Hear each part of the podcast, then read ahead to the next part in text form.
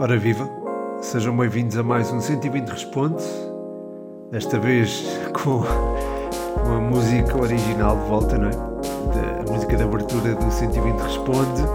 É o número 70, depois do 69 vem o 70, e é um episódio gravado depois de um fim de semana agitado pela, enfim, pelas consequências do derby e também pelo jogo do Manchester United, a, eh, a, a, vitória, a primeira vitória sobre o desígnio de Ralf Rangnick, e tenho várias perguntas so, sobre, sobre isso. Eh, já vou, já vou abordar. Antes de mais, quero só agradecer eh, ao ótimo ano que o 120 teve. Eu não acompanho muito os números, sou honesto, mas quando vi aquela, aquela coisa do Spotify Wrapped, tive de ir ver pá, e os números são muito bons e eu só tenho de vos agradecer, sou-vos mesmo muito grato por, por isso. Uh, depois andei a vasculhar um bocadinho mais nos números pá, e descobri que há muitos ouvintes nos Estados Unidos, portanto, um forte abraço para vocês. Uh, há também na Suíça, também outro, mais um forte abraço também para, para vocês. Uh, e depois há também espalhados por vários cantos do mundo e eu não tinha noção. Eu vi, vi nas Bahamas, vi uh, malta a ouvir no Burkina Faso. Epá, enfim, fiquei, fiquei foi estranho, mas foi, foi giro, foi giro ao mesmo tempo uh, notar que há ouvintes uh, do 120 um pouco por todo, um pouco por todo o mundo, não é? Uh, nem que seja só um a ouvir no Burkina Faso, mas eu já, já fico muito feliz por isso e mando também um forte abraço. Pá, se o ouvinte do Burkina Faso estiver aqui a ouvir, ou se alguém que já esteve no Burkina Faso e ouviu o 120 pá, digam-me alguma coisa, pá, digam-me alguma coisa, quero, quero ter uma conversa com vocês, pá, ou mandar-vos um, um abraço especial, uh, porque merecem. Uh, mas pronto, continuando, uh, vindo para, para as perguntas, para a emissão regular aqui do Sentimento Responde, estava a falar do Manchester United porque há aqui perguntas sobre a estreia de Ralf Rangnick no, no comando, ao comando do Manchester United, Uh, começo por elas, uma delas é, pronto, começo pelo dos patronos, futebol jogado, uh, novos patronos aqui do, do 120, a página Futebol Jogados, futebol jogado, desculpem, um forte abraço. Uh, a primeira pergunta é que diferenças foram notórias neste primeiro jogo do Manchester United com Ralf Rangnick? Uma pergunta que vai de encontro à do André Vigário, que pergunta, que não é patrono, mas é, com certeza virá a ser. Ele pede aqui uma análise à estreia de Ralf Rangnick no Manchester United e manda aqui um abraço, um abraço para ti, André, também. Ora bem, aquilo que podemos notar, principalmente aquilo que eu notei, foi eh, uma maior presença no meio-campo contrário. A posse do Manchester United é mais agressiva é no sentido em que, ou mais autoritário, se calhar essa é a palavra certa, porque não deixa que o adversário possa circular tanto no meio-campo do United.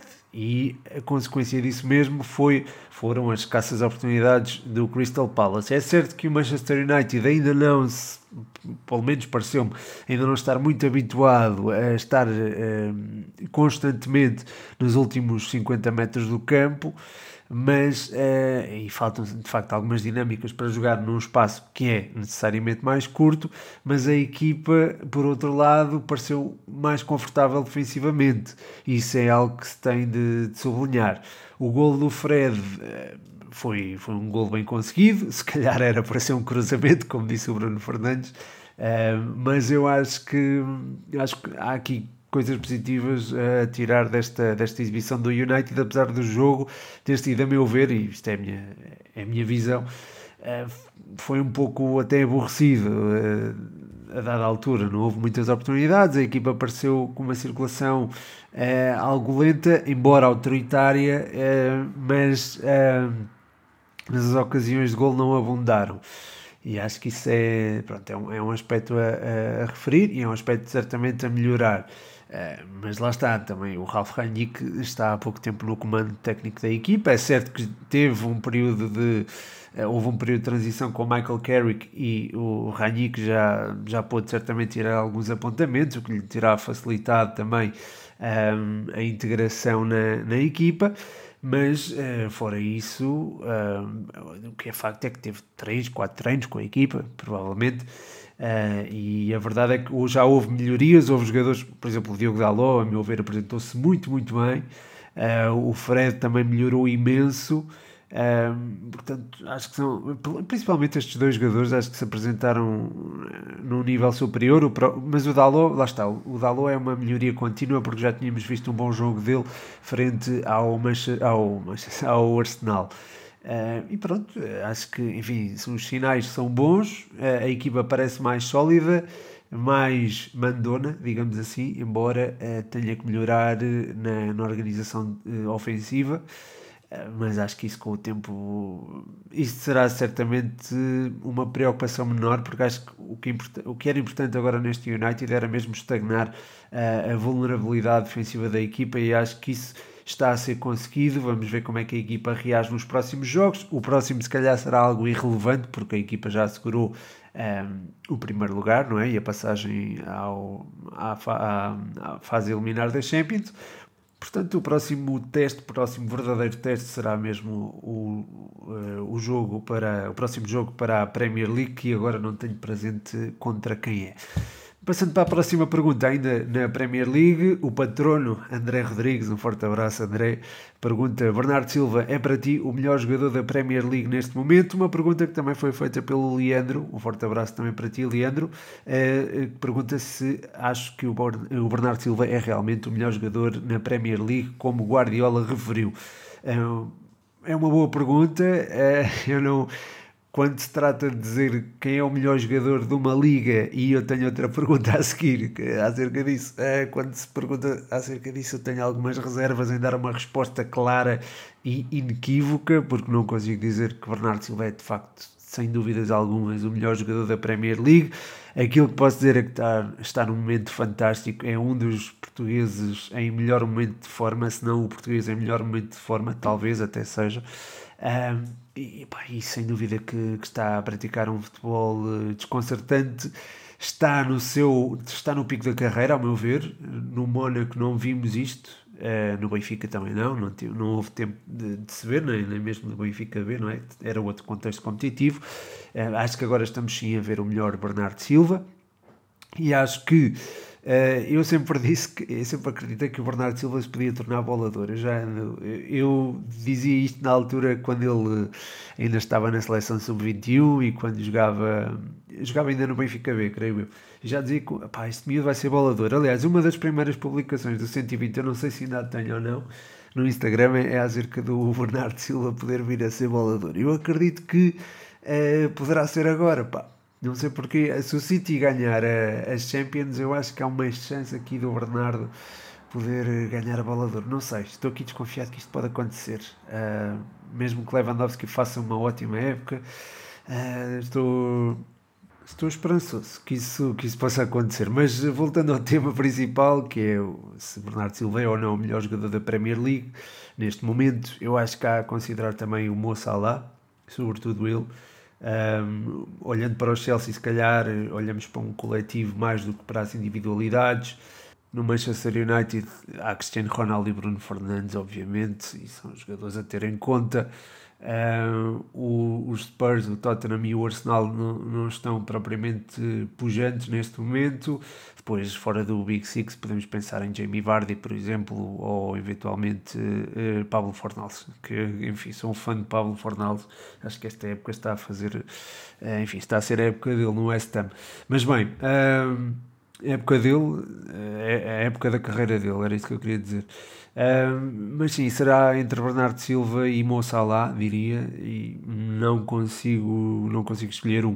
Uh, se calhar Bernardo Silva, a meu ver, se calhar não, a meu ver, é mesmo o melhor jogador do City neste momento, é o melhor jogador de uma das melhores equipas da Premier, portanto estará mais perto de, de ser o melhor jogador da, da Premier League, mas também há Mo Salah, por exemplo, e eventualmente se Cristiano Ronaldo sobe um bocadinho o nível, também se equipara, ou mesmo se aplicar Bruno Fernandes, eh, enfim, há, há muitos jogadores a, a ter em consideração neste, neste aspecto.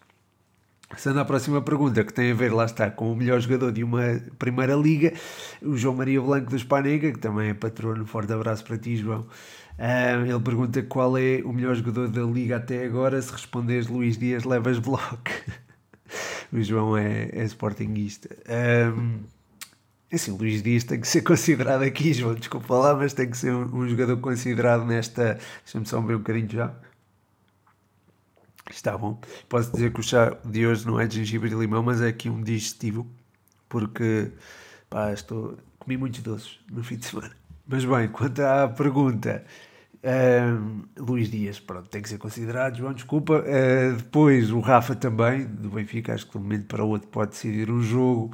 Uh, João Mário é também um, um jogador que, que, dá muito ao, Benfica e é também alguém a ter em conta neste aspecto. Depois no Sporting, claro, podemos falar de João Palhinha, de Mateus Nunes também, que fez um, um jogaço na luz frente ao Benfica no derby.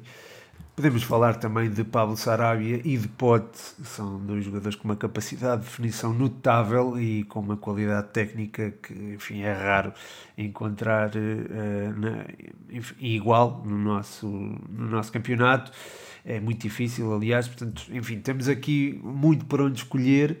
Uh, sem dúvida que Luís Dias é um jogador que tem, enfim, tem explosão, tem qualidade técnica, tem definição, tem, tem um ataque ao espaço que é é formidável, tem, é, é, um jogador que é descarado eh, na, forma positiva, na forma como aborda o um contra um, e epá, isso faz com que ele, obviamente, seja um dos melhores jogadores do nosso campeonato, isso não, não tenho dúvidas nenhumas, e, e se calhar até o melhor jogador da liga até agora, mas eh, até, pronto, lá está, porque é, é é um melhor marcador, é um jogador decisivo, se calhar é o jogador mais influente no Futebol Clube de Porto e que é um dos líderes. Uh, e depois no Sporting, tu no Sporting se calhar consegues partilhar essa, essa influência, não é? Repartir, por exemplo, pelo Pote, pelo Palhinha, pelo, até pelo Coates também, acho que também tem que ser considerado, embora lá está, o Coates não jogou, nem o Palhinha jogaram frente ao Benfica e a equipa deu uma boa resposta, portanto o Sporting tem um ótimo coletivo, não é? Portanto, é, e eu aqui até estou a elogiar o Sporting, João, estou a dizer que se eu disser que o Luís Dias, se calhar, é o melhor jogador até agora, até estou a dizer que as outras equipas, eventualmente ou outra equipa que está na liderança, que no caso é o Sporting, tem de facto um coletivo fantástico e que se calhar não depende tanto das individualidades. E lá está, se calhar eh, aqui consigo dar a volta a esse bloco, ou não, depois diz-me, depois diz-me por mensagem privada. Um, mas sim, o Luís Dias, se calhar, eh, pode, talvez seja o melhor jogador da liga até agora, mas também é preciso ter em conta o Pote e também é preciso ter em conta o, o Palhinha, o Sarabia, o Rafa, o João Mário, acho que são, são todos jogadores também. Se me dissessem para mim, este é o melhor jogador da liga, eu, eu não dizia, pá, não discordo, não discordo. Portanto, nunca consigo apontar um, mas acho que Luís Dias poderá eventualmente ser considerado. Uh, pronto, continuando aqui, na, aqui no Sporting também, porque também estamos a falar mais ou menos do Sporting e no futebol português. David Cruz, um forte abraço para ti, David. Uh, lamento pela derrota de Loletano este fim de semana, pá, mas sei que vocês vão dar a volta e vão, vão conseguir apurar-se ali para a fase de, de apuramento para a Liga 3.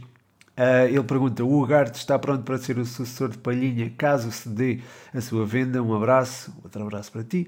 Uh, sim, o Ugarte, enfim, quer dizer, ainda é cedo, não é? Para podermos uh, fazer essa afirmação, mas acho que é uma boa pergunta porque de facto o Ugarte fez um. Enfim, eu acho que ele cobriu o campo todo, foi, o seu raio de ação foi imenso e ele teve uma intensidade que é rara para um jogador eh, do nosso campeonato, ou pelo menos para um jogador que um, eh, está integrado numa equipa grande e que vai disputar um derby e não é um titular habitual. Não é muito comum vermos uma resposta destas, ainda por cima numa zona fulcral uh, para, para a estratégia do Sporting. Portanto, acho que isso tem que ser considerado quando pensamos num eventual substituto de Palhinha. Mas o Garte é um jogador que, além disto, além de ter uma boa noção posicional e além de ter uma intensidade muito positiva e uma, uma, uma agressividade positiva também, é um jogador que, a nível ofensivo, a meu ver, até oferece mais do que João Palhinha. Apesar dele estar a estar a evoluir imenso nesse aspecto.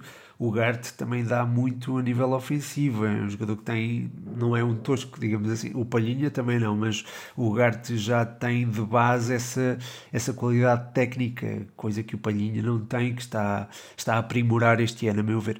Portanto, acho que sim, o Gart poderá eventualmente ser um sucessor de Palhinha, embora seja um jogador ligeiramente diferente. Ligeiramente, até um bocadinho, vá, diria até um bocadinho diferente eh, comparativamente com Palhinha.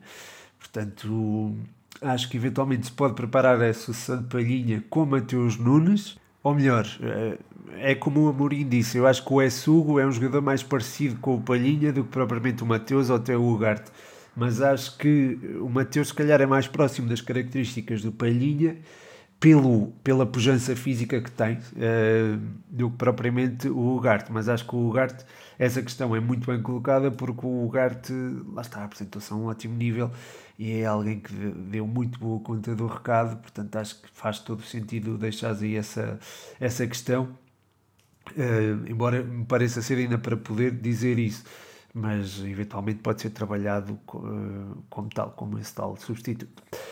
Do Sporting passo para o Benfica, portanto aqui já temos aqui uma, um cheirinho a derby.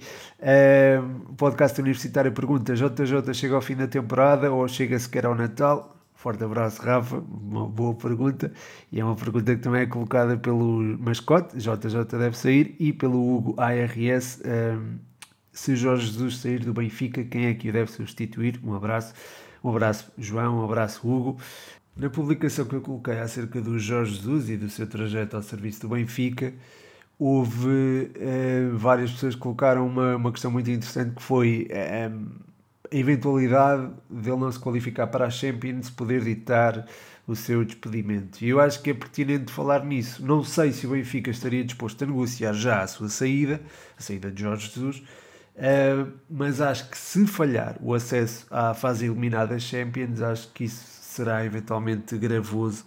Uh, tendo em conta aquilo que se passou no campeonato, isto é, se olharmos para a qualificação para os oitavos de final das Champions isoladamente, isto é, não tendo em conta aquilo que se passou nas provas domésticas, podemos olhar para aquele feito como algo, algo fantástico, porque o Benfica vem da terceira pré-eliminatória da Champions para uma fase de grupos onde apanha Bayern e Barcelona. É certo que o Barcelona está no momento em que está e consegue uh, qualificação. Isso eu acho que tem de ser tido em conta.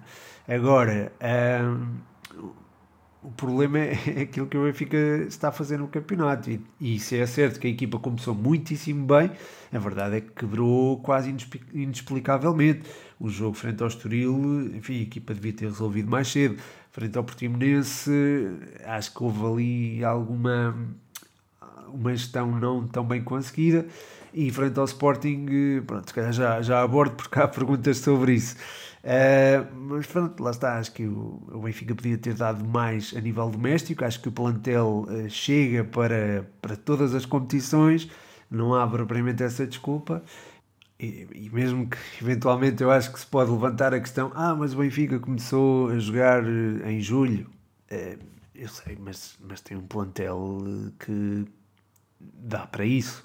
Dá para, dá para isso e e dá para muito mais. Aliás, houve jogadores que vieram só em agosto, o Yaramchuk, por exemplo, o Meite também, que fizeram, lá está, mesmo fazendo a pré-época, durante a época, digamos assim, como o Jorge Jesus até chegou a mencionar, são jogadores que a esta altura já deveriam estar identificados com a ideia da equipa.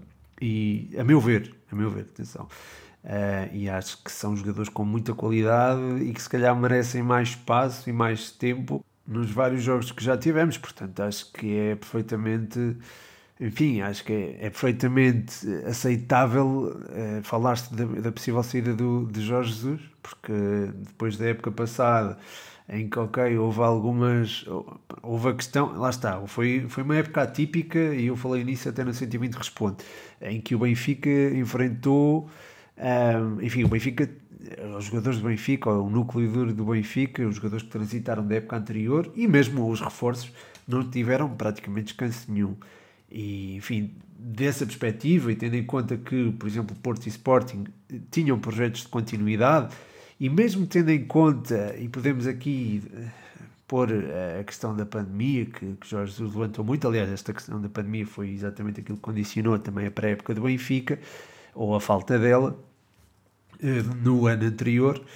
Um, enfim, mesmo tendo isso em conta, eu, enfim, acho que o Benfica esteve aquém das expectativas.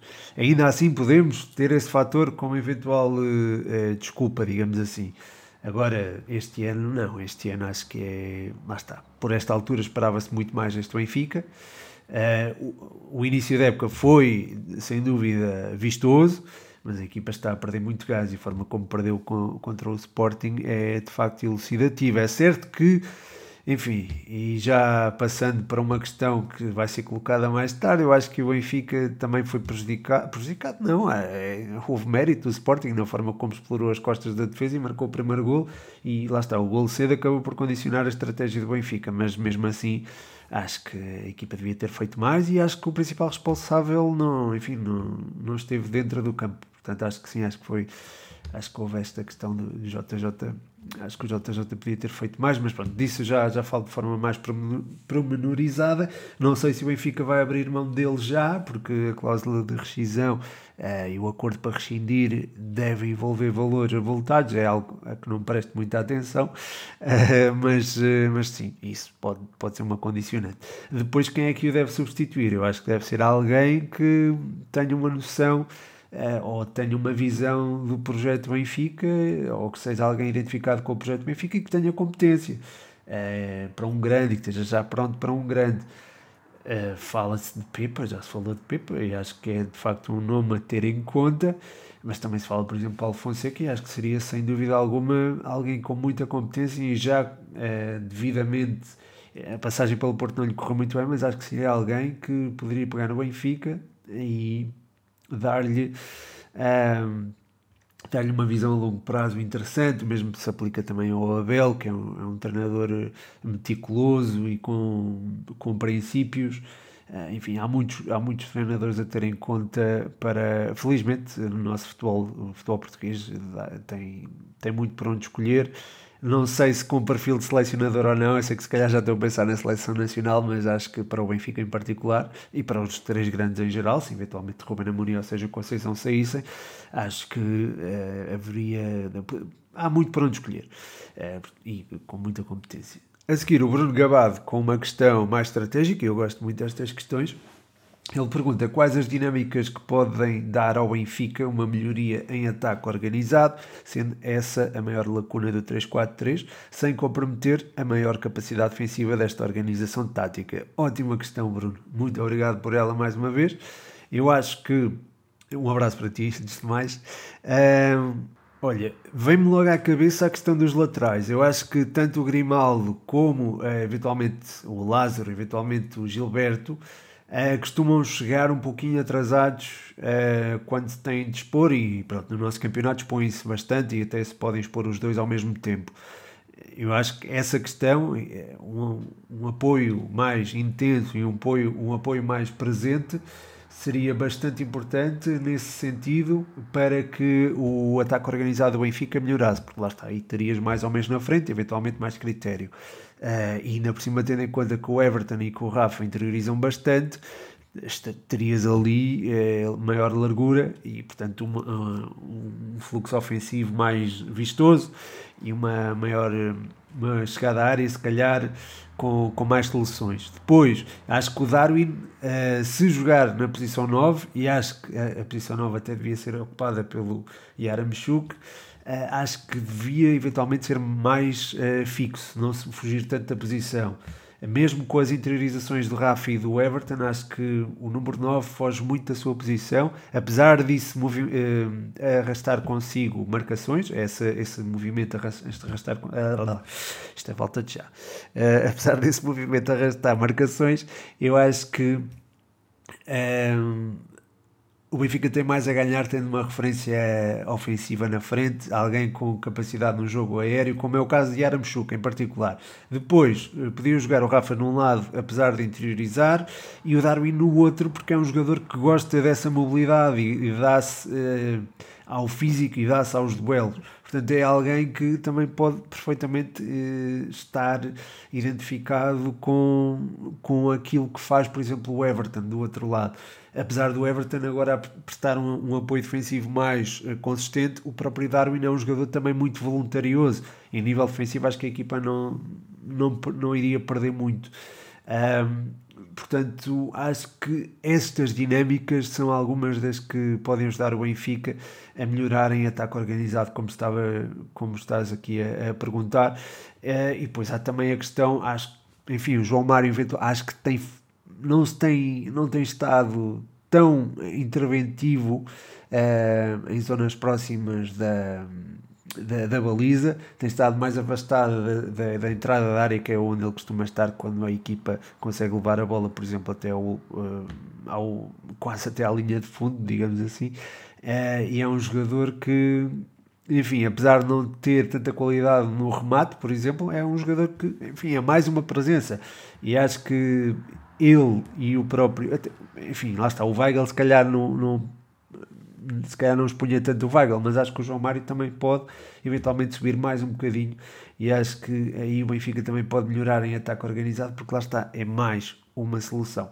É, portanto, é, é, lá está, eu estou aqui a pensar no mais e acho que mesmo, é, enfim, estou a pensar no mais porque estou a pensar, é, enfim, em falta de soluções no, no ataque encarnado e acho que esta, eventualmente projetar mais os laterais, é, incluir uma referência ofensiva que não se movimente tanto e uh, um dos médios estar mais próximo de, do golo, acho que seria algo que poderia beneficiar o Benfica, especialmente frente a equipas mais fechadas, uh, como são a maior parte dos, dos jogos do Benfica. Uh, eh, sim, eh, no campeonato e na, na, Taça de Portugal e na Taça da Liga, uh, a maior parte dos jogos será assim, quer dizer, na Taça de Portugal será contra o Porto, será um jogo num contexto muito específico, mas se o Benfica passar, eventualmente acho que ia apanhar uma equipa que não dos três grandes, ou o Braga, ou eventualmente o Vitória de Guimarães, acho que poderá eventualmente optar por essa estratégia. Muito obrigado pela pergunta, Bruno, muito interessante e dá-me sempre gosto de falar sobre isto. Obrigado. A seguir, o Seidi pergunta: O que achas das últimas exibições do Benfica? Muito obrigado, Seidi, um forte abraço. Uh, de facto, as exibições do Benfica têm estado um pouquinho aquém. Uh, Nota-se alguma irregularidade, porque tu viste uma exibição fantástica frente ao Braga, embora, pronto, incluindo aqui o desgaste da do, do jogo de quinta-feira para a Liga Europa, de, do Braga.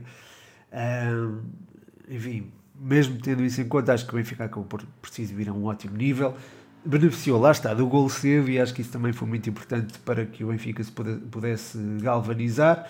Um, o jogo contra a Bessade acho que não, não se pode contar. Depois o jogo contra o, o Sporting foi de facto pronto, foi muito aquém das expectativas, a equipa esteve muito mal uh, estava a falhar o jogo com o Passo, não é? E mesmo o jogo contra o Barcelona. Acho que contra o Barcelona a equipa esteve globalmente bem, a equipa parece crescer nos jogos da Champions.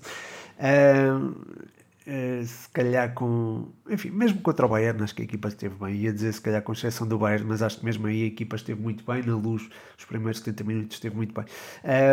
Mas pronto, nas últimas exibições do Benfica, contra o Braga foi muito bem conseguido. Uh, em Campeonato também acho que apresentou-se a um bom nível, apesar de ter de defender na maior parte do tempo. Uh, frente ao. Frente ao passo, acho que. Lá está, este Benfica podia ter dado mais tendo em conta a qualidade dos intervenientes, a equipa podia ter dado muito mais. E frente ao, uh, frente ao Sporting, houve a tal condicionante da, da, expulsão, da expulsão, do gol cedo, do gol apontado numa altura prematura do jogo. E pronto, acho que isso acabou também por condicionar a equipa. Portanto, se pensarmos bem, lá está. O Benfica teve algumas. É, nesse jogo com o Sporting houve essa, houve essa condicionante, mas lá está. Se calhar tem faltado um pouco a cobertura à profundidade. As costas têm estado um bocadinho expostas e isso ficou notório nos três uh, golos do Sporting. Portanto, acho que isso também é algo que tem de ser discutido uh, internamente no, no, no, Benfica e acho que é, um, é algo, é, uma, é um aspecto a melhorar e que tem sido evidenciado uh, perante a ausência de Lucas Veríssimo. aproveitando o tema Benfica, faz aqui a ponte para a pergunta do Miguel 45341. Ele pergunta análise, ou pede aqui uma análise ao derby, antes de pedir também uma antevisão aos jogos da Champions. Obrigado, Miguel, e um forte abraço para ti. Em relação ao derby, foi, lá está, fica condicionado com o gol cedo do Sporting. A estratégia leonina acho que foi muito bem aplicada naqueles primeiros minutos uh, explorar as costas da defesa, castigar ao máximo as costas da defesa do Benfica e a verdade é que foi, isso foi muito bem conseguido e teve sucesso e acho que depois marcar um gol ao Sporting, depois do Sporting se apanhar a vencer é muito, muito complicado. É uma equipa que se fecha muito bem, depois desdobra-se de forma fantástica, mas é uma equipa que, que se organiza muito bem no processo de transição defensiva uh, e tem também nuances no, na abordagem ao, ao texto contrário muito específicas e por vezes é aí que se calhar o jogo do Sporting varia mais e ora varia bem, ora pode encontrar algumas dificuldades. Um, frente ao Benfica, eh, enfim, a coisa foi muito bem estudada, a abordagem foi muito bem estudada, muito bem trabalhada e pronto, os resultados são os que se conhecem, 3-1. Um, e acho que lá está, o Sporting saiu vencedor, fruto de uma abordagem estratégica muito bem conseguida. Um, acho que lá está, na NFL fala-se em coordenador ofensivo. Uh, claro que lá, lá está, o treinador é sempre o coordenador, coordenador defensivo e ofensivo, uh, mas acho que a parte ofensiva do Sporting foi muito, muito bem trabalhada. A parte defensiva também, mas isso é uma coisa que lá está, já está enraizada. E, mas atenção, também merece mérito a forma como travou uh, o ataque do, do Benfica, que não é para doce, não é? Não é fácil travar eh, mas lá está, o, o, o, Sporting conseguiu impor a sua estratégia e levar a melhor num jogo que era, que era bastante importante para, para os Leões e para o campeonato em si, para o Benfica também, portanto era um jogo bastante importante. Quanto à divisão aos jogos da Champions, acho que vai ser interessante. Eu quero muito ver o Nazinho e o João Virgínia uh, frente ao Ajax. Uh, Interessa-me bastante ver como é que os miúdos se vão exibir. O Gonçalo Esteves acho que também pode jogar, portanto também tenho muito interesse em ver estes miúdos num contexto competitivo mais feroz. Uh, é certo que o Ajax já está apurado em primeiro lugar, também é um jogo que será eventualmente mais uh, soft e certamente que o Ajax não trará tantas dificuldades quanto trouxe em Alvalade, mas será um jogo a ter em conta um, ehm, para, pronto, para, para ver estes miúdos. Acho, mas pronto, de qualquer forma, os jogos decisivos são mesmo os do Benfica e os do Porto. O Porto uh, vai enfrentar um Atlético Madrid que não está propriamente num bom momento e também uh, há perguntas acerca disso e já, já vou abordar. Um, e já estamos com meia hora, Jesus, isto vai, eu acho que isto vai chegar a uma hora. Mas bem, uh, continuando aqui, acho que o Porto vai enfrentar um Atlético Madrid num bom momento para o Porto, porque o Futebol Clube do Porto exibiu-se a alto nível frente ao Portimonense, vai ter mais 24 horas de descanso e vai apanhar o Atlético depois de uma derrota frente ao Mallorca, que foi uma derrota, enfim, a meu ver foi escandalosa, porque a equipa esteve a vencer e deixou-se enfim, deixou, deixou fugir os três pontos, literalmente os três pontos, porque acabou por perder frente ao Mallorca de forma surpreendente. Para o jogo com o Porto, o Atlético não vai ter, ou melhor, vai ter só apenas um central, algo que também é, pode ser visto como positivo, um, já que o Savic está lesionado, o Jiménez também, também falhou o treino na, na segunda-feira, um, portanto sobra só o Mário Hermoso. Uh, o Filipe está, está suspenso, o Filipe que já jogou no, no Futebol Clube de Porto, portanto irá jogar com Dogbia eventualmente no centro da defesa e isso poderá ser uh, algo a, a, explorar por parte do Futebol Clube do Porto, tentar ao máximo, um, eh, eu acho que jogar de forma horizontal, o mais horizontal possível, isto é, procurar um, passos mais. Uh, não ter medo de jogar de forma mais longa, acho que pode beneficiar o Futebol Clube do Porto. Um, e se controlar bem as subidas do Atlético, acho que isso poderá ser, eh, enfim, a equipa poderá ser bem sucedida.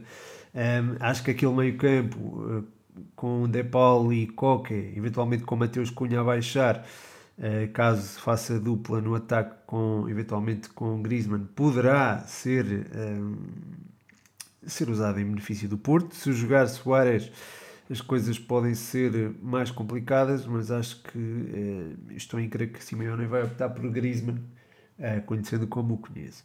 Eh, portanto, acho que enfim, vai ser, vai ser um duelo interessante. Acho que o Futebol Clube do Porto pode uh, tirar partido deste jogo e pode eventualmente uh, até vencer a partida. Não precisa de tanto, não é? Basta um empate para seguir em frente na, na Champions. Se, claro, se o Milan não vencer o Liverpool. Uh, portanto, enfim, há, há que pesar isso mas estou confiante que a conjuntura de resultados vai beneficiar de facto o Futebol Clube do Porto. Uh, também acho que a conjuntura de resultados pode beneficiar o Benfica. O Benfica precisa que o Barcelona não ganhe ao Bayern uh, em Munique e precisa de ganhar ao Dinamo de Kiev. Eu acho que vencer o Dinamo de Kiev é algo que está dentro das obrigações, digamos assim, do Benfica.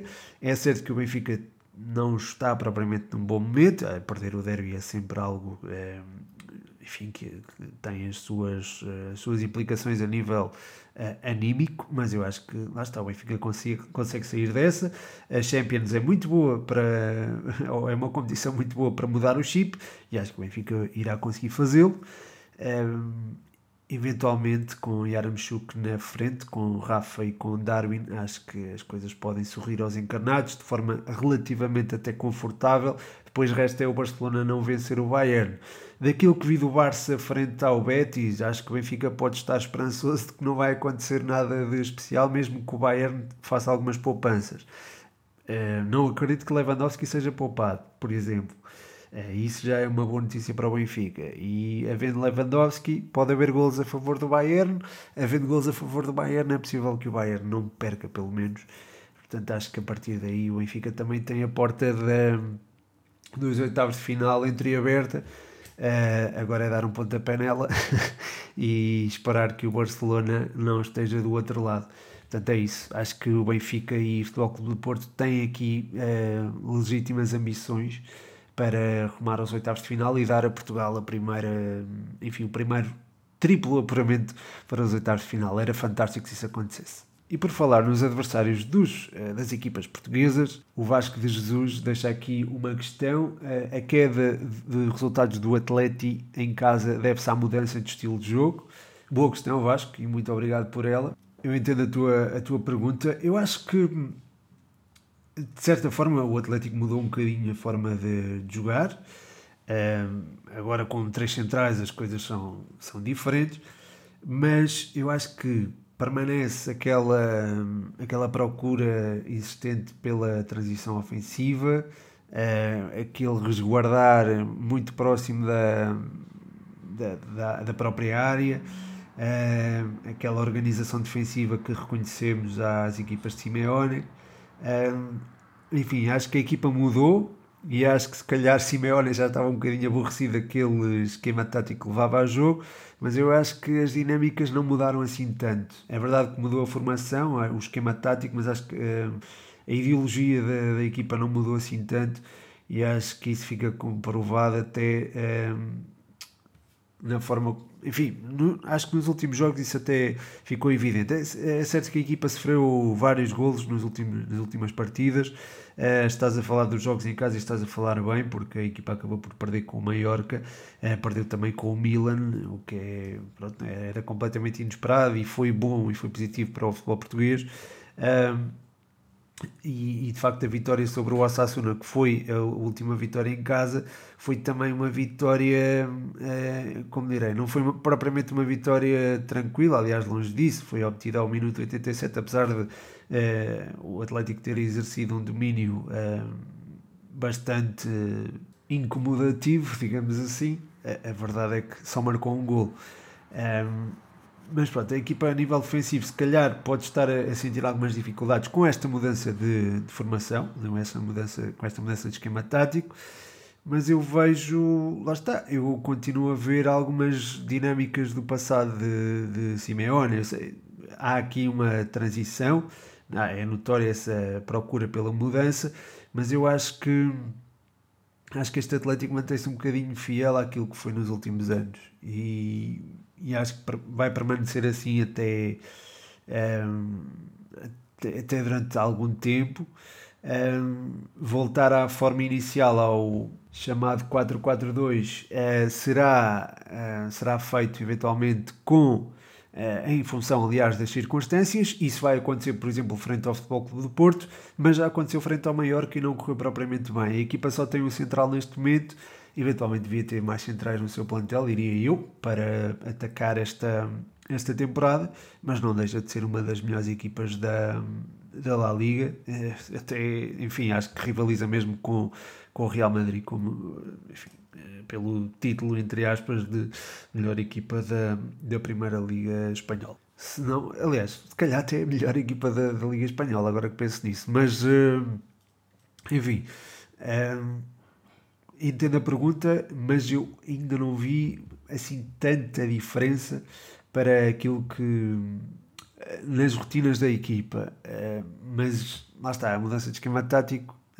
tem originado de facto alguma vulnerabilidade defensiva que não, que não existia e se calhar eh, a queda de resultados do Atlético em casa explica-se precisamente por isso, embora lá está, é mais uma eu vejo mais na, na disposição tática dos jogadores, ou a disposição, o posicionamento dos jogadores mesmo, um, acho que é, é mais isso do que propriamente as rotinas, porque a equipa ainda parece rotinada ao estilo de jogo anterior. O Vasco de Jesus pergunta ainda: uh, A ao rubro, para mim os candidatos são Nápoles, Atalanta, Milan, Inter e Juve, concordas? E uh, diz aqui, em tom de brincadeira, organiza aí uma vaquinha para trazer o Beto para o Sporting. de facto, o Beto encaixava que nem uma luva no Sporting, mas acho que neste momento já é muito difícil ele voltar ao futebol português, porque ele está-se a afirmar de uma forma, enfim, fantástico ao serviço do, da Udinese. Há bocado tive a oportunidade de ver um pouquinho do jogo dele frente ao Empoli. Teve uma, uma oportunidade para golo. Uh, não marcou, mas, por exemplo, frente ao Lazio mostrou tudo aquilo que é capaz e acho que é um, é um jogador cada vez... Uh, um jogador, enfim, cada vez mais selecionável, diria.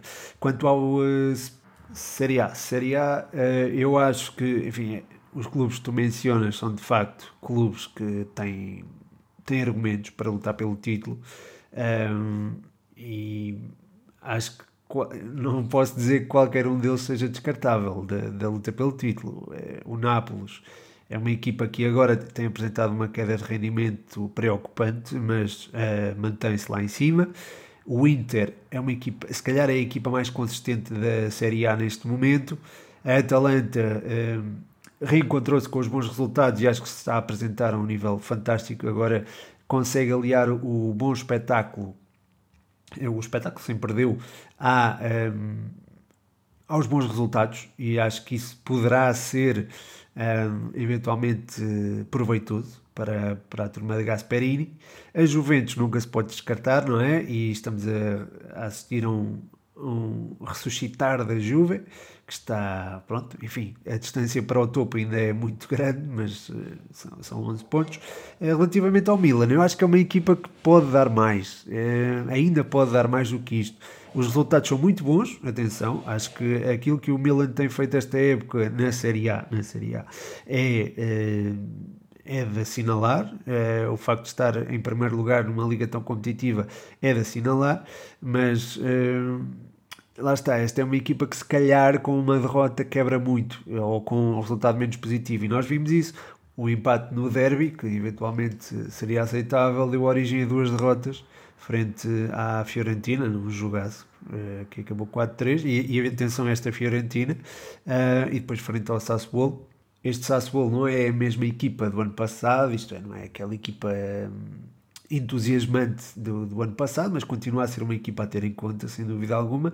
Mas mais do que o Sassuolo, acho que é a Fiorentina que deve ser tida em conta. Vlaovic está numa forma absolutamente extraordinária. A forma como foram buscar a vitória frente à, ao Bolonha foi, foi fantástica. É, marcaram primeiro, depois o, a, a, o Bolonha, empatou perto do intervalo, mas a equipa reagiu de forma fantástica. Biraghi fez o 2-1, Vlaovic, claro, marcou o 3-1, eh, foi através de uma grande penalidade, mas também vale.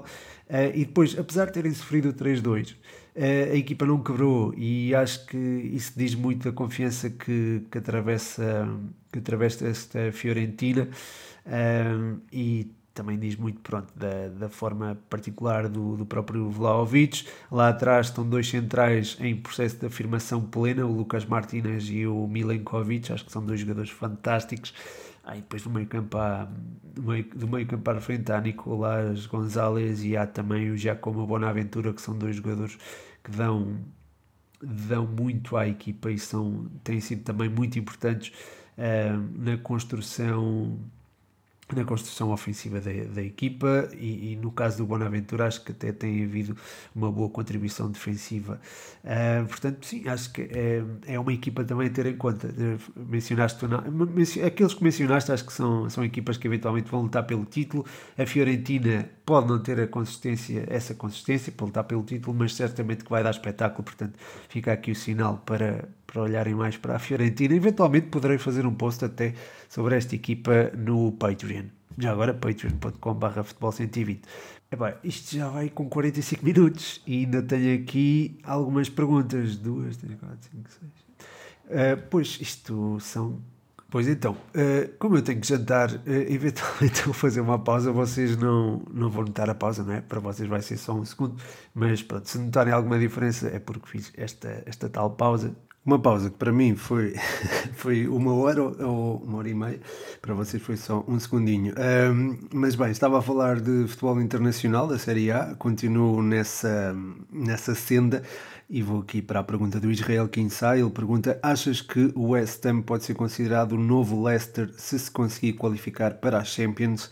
Ora, muito obrigado, Israel, um forte abraço para ti de facto, o West Ham está a fazer uma época extraordinária sobre o comando de David Moyes. Há pouco estava a falar da. Há pouco? Sim, há pouco estava a falar do Pablo Fornals aí da, do quanto me encanta e a verdade é que não é só ele, não é? Há outros jogadores que oferecem este West Ham toda uma dinâmica ofensiva assinalável e os resultados estão à vista, não é? A equipa está em quarto lugar, acima do Tottenham, do Manchester United, do próprio Arsenal, que ainda há pouquinho uh, perdeu com o Everton. Uh, portanto, enfim, é uma equipa. Na Liga Europa também está muito bem, portanto, é uma equipa muito completa. Tem, venceu o, o, o Chelsea no seu próprio terreno uh, depois de se vir a perder. Enfim, acho que também assinou uma, assinou uma partida bastante positiva. Por acaso Pablo Fornals não foi titular, mas é, mas é um jogador que, a meu ver, tem tido muita influência neste, neste West Ham. Não só ele, como também o próprio uh, o Susek e o Rice, acho que fazem ali um duplo pivô muito interessante. Uh, e depois o, o Jared Bowen é um jogador que está a crescer bastante este ano uh, e está, está a mostrar todo o seu potencial. Acho que pode vir a ser também uma mais-valia para o West Ham no futuro. E, e depois a equipa está, está bem orientada pelo David Moyes. É um treinador competente. Eu sei que as memórias dele não são propriamente as melhores, principalmente por parte da, dos adeptos do Manchester United, não é? Mas acho que é, acho que é, acima de tudo, é um treinador competente. E vimos o trabalho que ele fez no Everton, por exemplo, e mesmo no West Ham, acho que está, está a mostrar também a sua, a sua qualidade enquanto treinador. Portanto, há aqui muita. Acho que o West Ham tem muita qualidade, mas para ser uh, considerado novo Leicester, acho que ainda falta um pouquinho, porque o Leicester conseguiu sucessivamente ir às Champions. Uh, não sei se foram duas ou três vezes nos últimos anos, um, ou se foi só uma, se calhar foi só uma, mas eh, esteve perto de se qualificar, lembro-me, eh, no, em 2019, 2020, eh, foi mesmo a última, que perdeu o lugar de, acesso à, à Champions. houve um ano em que até calhou com o Porto, lembro-me disso. portanto, é uma equipa que, depois de ser campeã, continua a apresentar alguma competitividade, apesar, quer dizer, no ano seguinte acho que teve algumas dificuldades, inclusive o Ranieri foi despedido mas depois disso a equipa acho que soube, o projeto continuou de forma sustentada e hoje é uma equipa enfim que perante o, o seu passado recente pode ser considerado um não digo é, um Big Seven, não faz parte do, dos Big Six, ou não se torna um Big Six mais um por causa do Leicester, mas é uma equipa sem dúvida a ter em conta. Uh, mas acho que está à parte de todas as outras, uh, no sentido em que foi campeão num passado recente. Já o, o West Ham, pronto, com o West Ham isso não aconteceu. É certo que a equipa tem tido. Uh, tem tido, enfim, o ano passado terminou a Liga no sexto lugar, por exemplo, à frente do Tottenham e, e à frente do Arsenal também. Um, houve outras equipas que ficaram para baixo, como o Everton, o Wolverhampton, que tinham eventualmente ambições europeias, mas é. Mas lá está, ainda é cedo para, para podermos apelidar este West Ham de, de novo Leicester, diria eu. Um, mas eu acho que não podemos ignorar a forma como a equipa esteve, pronto, tem estado uh, nos últimos, uh, nos últimos dois anos, sobretudo, porque no ano anterior teve algumas dificuldades para evitar a descida, lembro-me disso, Portanto, acho que isso também tem de ser tido em conta quando, quando estamos a tentar colar esse rótulo ao, ao West Ham. Mas boa pergunta, Israel, obrigado por isso, forte abraço. A seguir, o Duarte, pá, volta aqui às perguntas. Obrigado, Duarte, e um forte abraço para ti. Ele tem a página DJ barra DSIGNS, DJ Designs. Uh, ele deixa aqui duas perguntas interessantes. A primeira é se o Sporting pode ser bicampeão invicto a jogar assim, e depois pergunta se eu acho que a qualidade individual pode evitar um campeonato e qual dos três grandes tem essa qualidade. Ora, boa pergunta. Esta última, eu vou começar por esta porque acabei por já falar dela um bocadinho. Um, eu acho que quem tem mais qualidade individual é o Benfica neste momento, mas quem tem o melhor coletivo, a meu ver, é o Sporting. Agora, se isto pode decidir um campeonato, eu acho que não porque o ano passado, e o, o, ano passado é um exemplo claro disso mesmo, o Sporting não tinha, estava uns furos abaixo, a qualidade individual do Sporting estava uns furos abaixo comparativamente com Porto e Benfica, e a equipa foi campeã. É certo que se reforçou com Paulinho, eu acho que ele veio a ser importante na, na conquista do título, apesar de se calhar muita gente uh, continuar a não gostar dele, mas eu acho que ele foi muito importante na conquista do título, e não foi só por causa do gol que marcou, acho que ele oferece muito à equipa fora os golos. E o próprio Ruben Amorim disse isso. Ele disse que se calhar ele agora estava a agradar aos adeptos, mas a ele tinham agradado sempre. E eu acho que é, é por isso que ele, que ele fez esse elogio, porque ele oferece de facto muito à equipa. Mas bem, um, Acho que a qualidade individual não pode uh, ditar um campeonato. Acho que o Benfica é a equipa que tem eventualmente uma maior qualidade individual, mas isso não. Acho que não. Acho que não pode ditar um campeonato. Depois, o Sporting pode ser bem campeão a, vencer a, a jogar assim.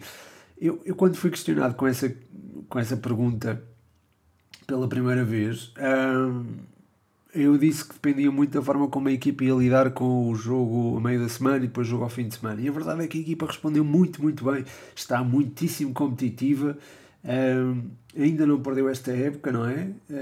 chega ao jogo com o Ajax na sequência de 11 ou 12 vitórias consecutivas para todas as competições, perdeu apenas com o Dortmund antes disso.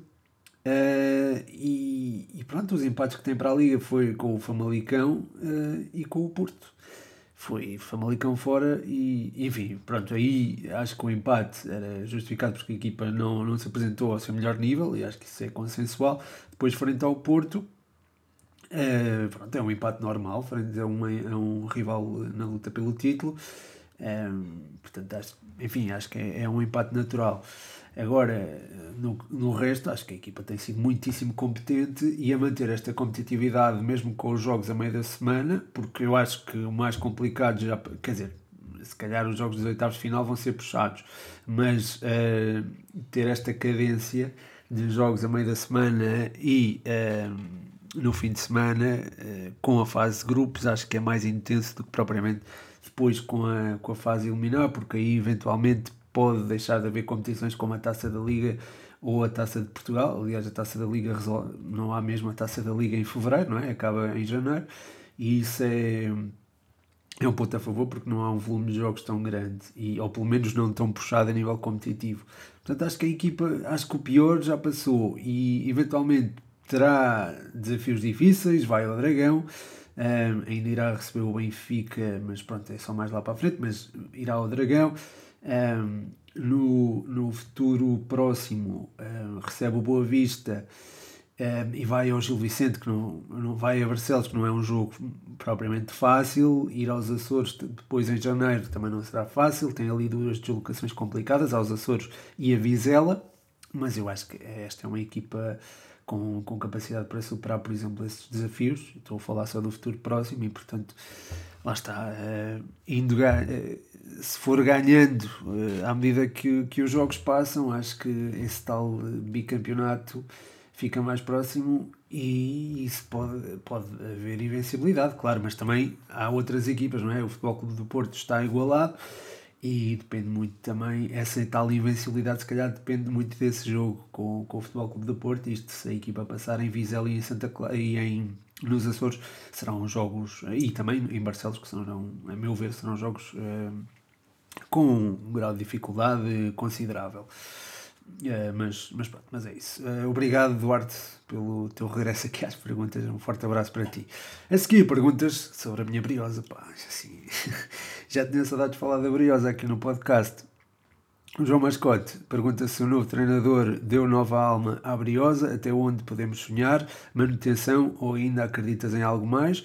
E o Miguel Esteves pergunta: achas que a académica pode voltar à Primeira Liga? Forte abraço. Grande Esteves, pá, forte abraço para ti e grande mascote, forte abraço para ti também, pá. Uh, pois é, a nossa Briosa está, já conquistou uh, o dobro dos pontos em dois jogos do que nos passados 10, acho eu. Portanto, acho que é, é bom, é positivo. Uh, acho que faltava uma vitória a esta equipa para entrar nos eixos. Eu acho que o empate na Fiel é, sei lá, fiquei com a sensação que merecíamos mais dali, uh, mas, mas lá está, uma pessoa nesta altura já não se queixa, não é? Portanto, já andávamos tão sedentos de pontos que, pronto, agora qualquer coisa uma pessoa aceita. Portanto, acho que sim, foram quatro pontos importantíssimos na nossa luta. Agora o próximo jogo em casa com os Chaves vai ser uh, complicado. O Chaves uh, foi capaz de regressar às vitórias depois de uma sequência menos positiva frente ao Covilhã e acho que vai, vai ser um jogo bastante complicado. Mas acho que a Briosa está à altura a manter a jogar, uh, a jogar-se com esta qualidade e principalmente com o Requiem Mimito a soltar o touro. Acho que isso pode, pode facilitar eventualmente a, a manobra ofensiva da equipa e acho que isso tem, tem ajudado neste, neste capítulo. Um, portanto, o novo treinador, acho que sim, que deu nova alma à Briosa porque eh, de facto houve um reforço dos índices de confiança, mas não podemos, se calhar, sonhar mais do que com, com a manutenção. Estamos a 6 pontos ainda da, da zona segura da tabela. É, é certo que se perde muitos pontos na, na segunda liga, mas um, enfim, a distância para o, o terceiro lugar são 20 pontos. E pronto, enfim, estamos com 13 jornadas, ainda faltam disputar 21, mas um, eu acho que, enfim, para aquilo também que já se viu desta académica e conhecendo também minimamente alguns dos jogadores, mesmo sabendo no seu máximo potencial, eu não acho que a académica consiga eventualmente ameaçar a subida. Pode eventualmente almejar uma época tranquila, eu acho que sim, terminar ali no meio da tabela, mas mais do que isso eu acho que não. Acho que era sonhar demasiado. Uh, portanto, Esteves, pá, isto, a académica voltar à Primeira Liga é um bocado complicado. Uh, já esta época, claro que eventualmente, e espero eu, iremos voltar e pronto. Acho que sim, acho que isso eventualmente vai acontecer, mas não uh, na próxima época. Não, ou seja, esta época não nos conseguiremos, uh, digo eu, um, subir, não conseguiremos subir, mas na, quem sabe na próxima época possamos atacar a subida, tudo depende, um, tudo depende do esforço financeiro, de mudanças que possam haver dentro do próprio clube. Uh, e pronto, não, é, não vale a pena alongar também acerca disso, até porque já estamos quase com uma hora de, de podcast, de episódio. Uh, o Henrique Martins, a seguir, pergunta: o que esperas do próximo mercado de transferências de inverno? Obrigado, Henrique. Um abraço para ti. Muito obrigado também por voltar às perguntas. Uh, de facto, enfim, o próximo mercado de inverno não. Olha, gostava que a académica tivesse uns quantos reforços uh, sobretudo ali para, para o meio campo e eventualmente para o, para o centro da defesa. Eu gosto muito do Justiniano, não percebo porque é que ele não joga, mas pronto, não, a pergunta já não é sobre a académica, desculpa. Uh, mas uh, Sim, acho que há, há, equipas que precisam de facto de, de reforçar os seus plantéis. Um, em Portugal eu não vejo muito essa necessidade, honestamente não vejo, no, principalmente nos três grandes. Um, depois mais abaixo sim, isso eventualmente pode haver um reforço ali no, na Bessade, uh, o Marítimo acho que eventualmente pode precisar de um ou dois jogadores, um, uh, enfim, talvez eventualmente o, o Passos Ferreira possa possa também ter ali um reforço no, na defesa, porque apesar, lá está, a equipa tem sido assolada com algumas lesões, o mesmo se pode dizer do Boa Vista, um, é, no setor recuado, portanto acho que isso pode, pode, pode condicionar a equipa e eventualmente poderá haver aqui um, um reforço. Um, o próprio Vitória acho que também está a fazer uma época aquém nas expectativas, diria eu. Um, a eliminação da Taça de Portugal acho que foi um bocadinho grave uh, aos pés do Moreirense. Depois a derrota com o Futebol Clube do Porto pronto, foi normal. Uh, a vitória sobre o Passos foi conseguida uh, sobre o pito final, mas acho que por esta altura era expectável que o Vitória tivesse mais do que 19 pontos, que é aqueles que tem agora. Portanto, acho que sim, o Vitória também podia eventualmente reforçar, um, nomeadamente o eixo central da defesa também. Portanto, acho que é, é por aí que podem, podem haver reforços. Isto olhando para a Primeira Liga, depois num panorama geral, eu acho que não enfim, não imagino uh, muitas, muitas, muitas movimentações. Uh, pode acontecer, mas, uh, mas não imagino haver assim uma, uma, mudança drástica. Mas posso, posso ser enganado, não é? Porque isto, o futebol é, é o que é. Por fim, tenho aqui três perguntas do Eduardo Andrade. Ele pergunta como anda a Briosa no FIFA. Pergunta também, pergunta também qual era a tua posição quando jogavas. Hashtag beber chá faz bem. E depois pergunta quando criaste esta rubrica pensavas que ias chegar ao número 70? Ora, muito obrigado Eduardo pelas perguntas mais uma vez. Pá. O Eduardo tem participa bastante e eu agradeço imenso por isso. E são perguntas fora da caixa. Quanto à minha posição, quando jogava, um, era, era avançado. Ele perguntou também se eu marcava muitos gols. Uh, era avançado um, e fazia também as aulas. Era, era rápido, evoluído tecnicamente, mais ou menos. E se marcava muitos golos. É assim, até marquei, mas eu ficaram muitos por marcar. Pá, que eu acho que às vezes faltava-me um pouco de frieza na hora da decisão. Ou quando era eu para quando tinha que decidir, se calhar faltava um bocadinho de frieza. Uh, mas, mas pronto, mas ficava muito feliz quando marcava, gritava muito e fazia festejos e tal. Era Ficava sempre muito feliz. Depois, é, como anda a briosa no FIFA, olha, é, muito giro, muito, muito giro. Gostei do de modo carreira. Não joguei muito, porque pronto, este fim de semana foi um bocado complicado para mim, um, a nível pessoal, mas pronto, isso, isso não interessa. Uh, eh, mas sim, aquilo que, o que deu para jogar foi. Olha, foi. Deu para, deu para levar a equipa à Liga da Conferência na primeira época, porque lá está, eu fiz, lá está, imaginei que havia ali um investidor e por 100 milhões de euros e fiz alguns, contratei alguns jogadores jovens que agora estão a render os seus, os seus frutos na segunda época. Ai, na segunda época já, já fui campeão e tudo, mas acho que devia, se calhar devia abrandar, devia fazer outra, outro modo de carreira e começar com menos dinheiro, eventualmente. Acho que era mais justo, eh, se calhar, e mais realista. E pronto, e se calhar partilhar isso, pá, acho que era um conteúdo giro, mas da outra vez acho que não tive muito feedback, portanto não sei se a malta gostaria. Também posso fazer updates aqui no, no podcast, também não há problema nenhum. Um, isto uh, em oposição a gravar eventualmente no, no Instagram ou na, no TikTok, eventualmente. Uh, depois, quando criaste esta rubrica, pensavas que ia chegar ao número 70 eu, eu sempre tive em mente continuar a fazer, mesmo que não houvesse uh, muita adesão, mas houve, e eu só posso estar agradecido. Eu estava a ver os números, lá está, pronto, como eu abri o podcast a dizer isso, um, estava a ver os números e de facto é, é, são, são muito bons. E, e mesmo os números da. Pá, a quantidade de perguntas que recebi neste episódio é também sintomática de, pronto, como a malta adere.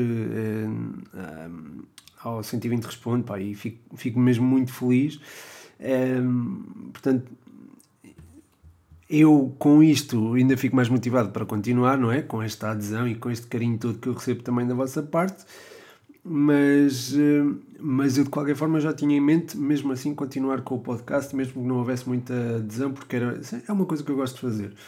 Uh, depois, um, claro que exigia um mínimo de adesão, não é? Eu não vinha para aqui sem perguntas, porque seria eventualmente sentimento responde, mas se calhar fazia até noutro formato, se calhar não fazia com perguntas se não houvesse tanta adesão, mas ouvi, eu agradeço imenso por isso. Um, aquilo que eu não esperava era ter malta como tu, Eduardo, e como, por exemplo, o Mascote também, o Israel, o Duarte, o Vasco, o Saidi, o Bruno, o David também, o, o, o Blanco, claro, do, do Spanenka, o, o, Leandro, o André, o Vigário, o André Rodrigues. Pá, malta que, que apoia o projeto, alguns deles apoiam no Patreon. Uh, o Saidi também, já agora, não no Patreon, mas eventualmente talvez ele venha a aderir. Mas, uh, mas sim, uh, são, são pessoas que deixam perguntas regularmente e eu pá, só posso estar agradecido. são são meus amigos, no fundo, não é? São, são pessoas amigas, pá, e que, que foram, foram coisas que se foram estabelecendo com, com o podcast, e pá, isso é, é fantástico. E isto aqui eu não esperava, não esperava que isto viesse a acontecer, eu fico, fico mesmo muito feliz, pá, por, por lá está, por se ter criado estes laços e esta. Hum, esta dinâmica, pronto, pá, muito obrigado e pronto, olha, é uma ótima maneira de, de despedir neste episódio que já vai muito longo. Um, especial, mando aqui um abraço especial a quem me ouviu no Burkina Faso. Não, mas eu, eu estive a pensar, enquanto estava a jantar, e se calhar esse, essa malta do Burkina Faso e tal, deve ser malta que tem VPN e depois o o endereço de IP se calhar não está em Portugal, mas está noutro sítio e pronto, eventualmente talvez seja isso, não é? Uh, mas, mas era giro, pá, era giro que, que, que se ouvisse no, o 120 no, no Burkina Faso. Na Austrália eu sei que se ouve, um, uh, ah, por um dos patronos houve o 120 desde a Austrália. Uh, eu não sei se ele quer que eu divulgue o nome dele, portanto não vou dizer, mas vou-lhe vou mandar um, um abraço também especial, que eu por acaso tive a oportunidade de ver e a Austrália estava representada também. E eu quero mandar um forte abraço também a esse patrono, ele sabe quem é. Um, e, e, pronto, e é isso, malta. Olha, eh, chega ao fim mais um episódio, o episódio 70, que bate aqui recordes de comprimento, digamos assim, de, de episódio.